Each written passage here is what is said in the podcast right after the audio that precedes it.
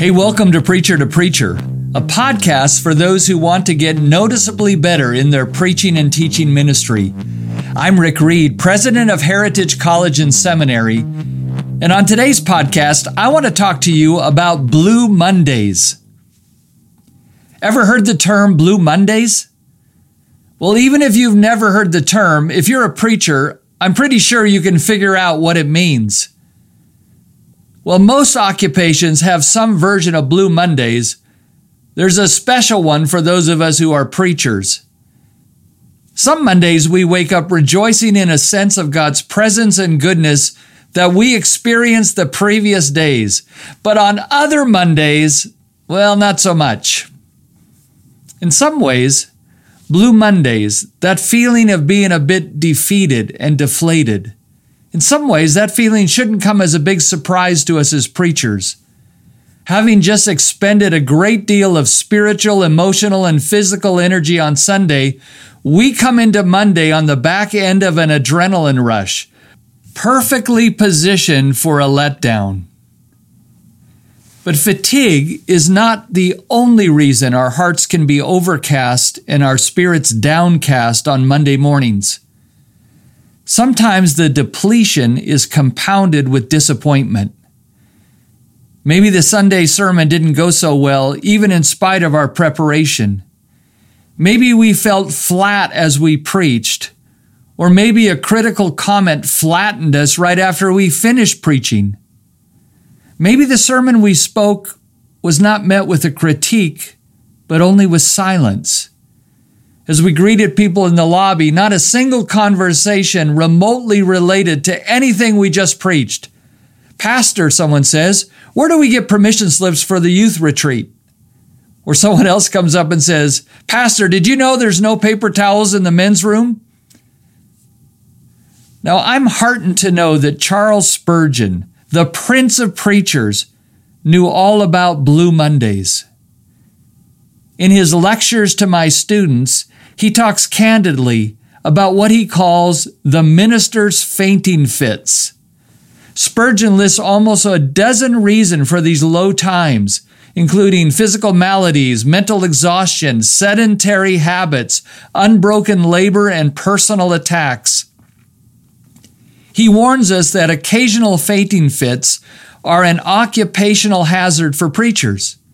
He says this After pouring out our souls over our congregations, we feel like empty earthen pitchers which a child might break. You know, Dietrich Bonhoeffer echoed Spurgeon's sentiments in lectures that he gave on preaching. Bonhoeffer knew that after preaching a sermon, the pastor himself is in need of pastoral care. That's what Bonhoeffer said. The pastor himself is in need of pastoral care. In fact, Bonhoeffer went on to speak of the inner disquietude that preachers sometimes experience as they wonder whether God used their sermon in anyone's life. Now, I'm not sure I've ever used the word disquietude before, but I've experienced what Bonhoeffer is describing. Sometimes after a Sunday service, I feel an inner emptiness and restlessness as I leave the parking lot, my soul is troubled with the uneasy sense that my message didn't connect. I try to remind myself that my identity in Christ is found in my union with Him, not in the success of my sermon. But even so, an inner ache often lingers, and a disquieting Sunday turns into a blue Monday. You know, one preacher who lived through a Blue Monday was John the Baptist. Locked up by Herod Antipas for fearlessly proclaiming God's truth, he began to lose hope. His preaching ministry had been shut down. Worse yet, Jesus didn't seem in any hurry to intervene and change the situation. In his perplexity, John sent several of his followers to ask Jesus a stark question Are you the one who is to come? Or shall we look for another? John's question reveals how badly his faith in Jesus had been shaken. And that's surprising in light of all we know about John.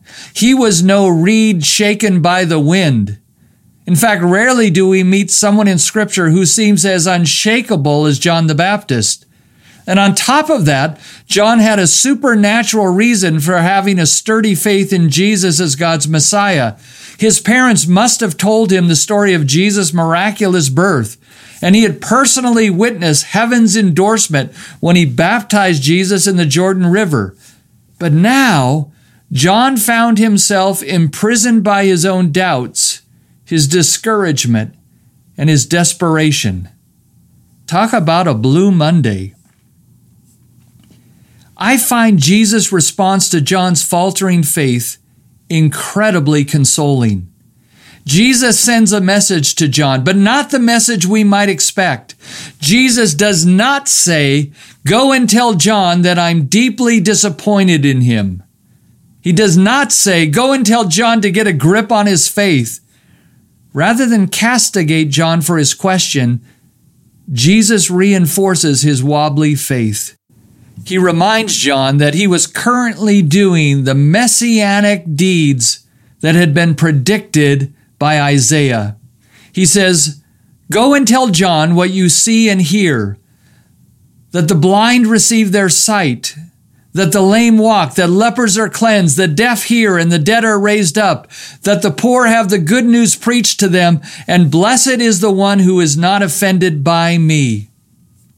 But Jesus doesn't stop there. He gives a strong public commendation of John and his ministry.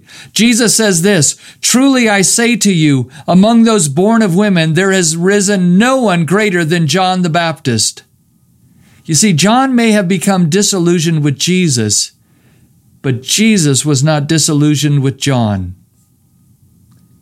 So, what should we do when our Mondays turn blue?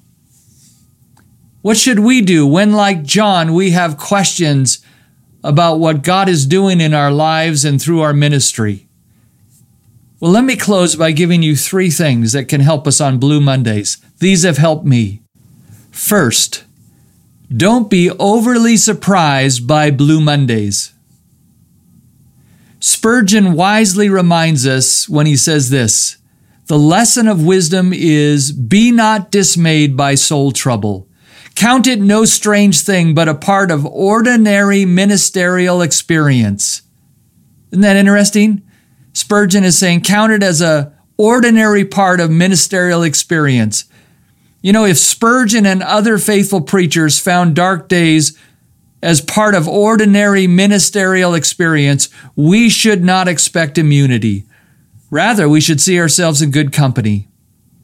Here's the second thing when you have a Blue Monday, realize that God uses Blue Mondays for good in the lives of His preachers. Realize that God is using them for good in the lives of His preachers. You see, Blue Mondays help keep us humble and they remind us, to borrow a line from Rich Mullins, that we are not as strong as we think we are. Charles Spurgeon came to see his fainting fits not as a punishment, but as a protection. Listen to what Spurgeon writes. He says this, my witness is that those who are honored of their Lord in public have usually to endure a secret chastening or to carry a peculiar cross, lest by any means they exalt themselves and fall into the snare of the devil. Finally, here's a third thing to do when Mondays turn blue. We should follow the lead of John the Baptist and bring our doubts and disappointments to Jesus. Bring our Blue Mondays to Jesus. Like John, we will find in him a compassionate Savior who speaks grace and truth into our souls, and not just on Monday, but on every day of the week. Hey, thanks for listening. If you'd like information on Heritage College and Seminary, visit our school's website at discoverheritage.ca to receive a free ebook on how you can get free from your sermon notes, or to learn about my Noticeably Better Preaching course, visit our website at rickandlindareed.com.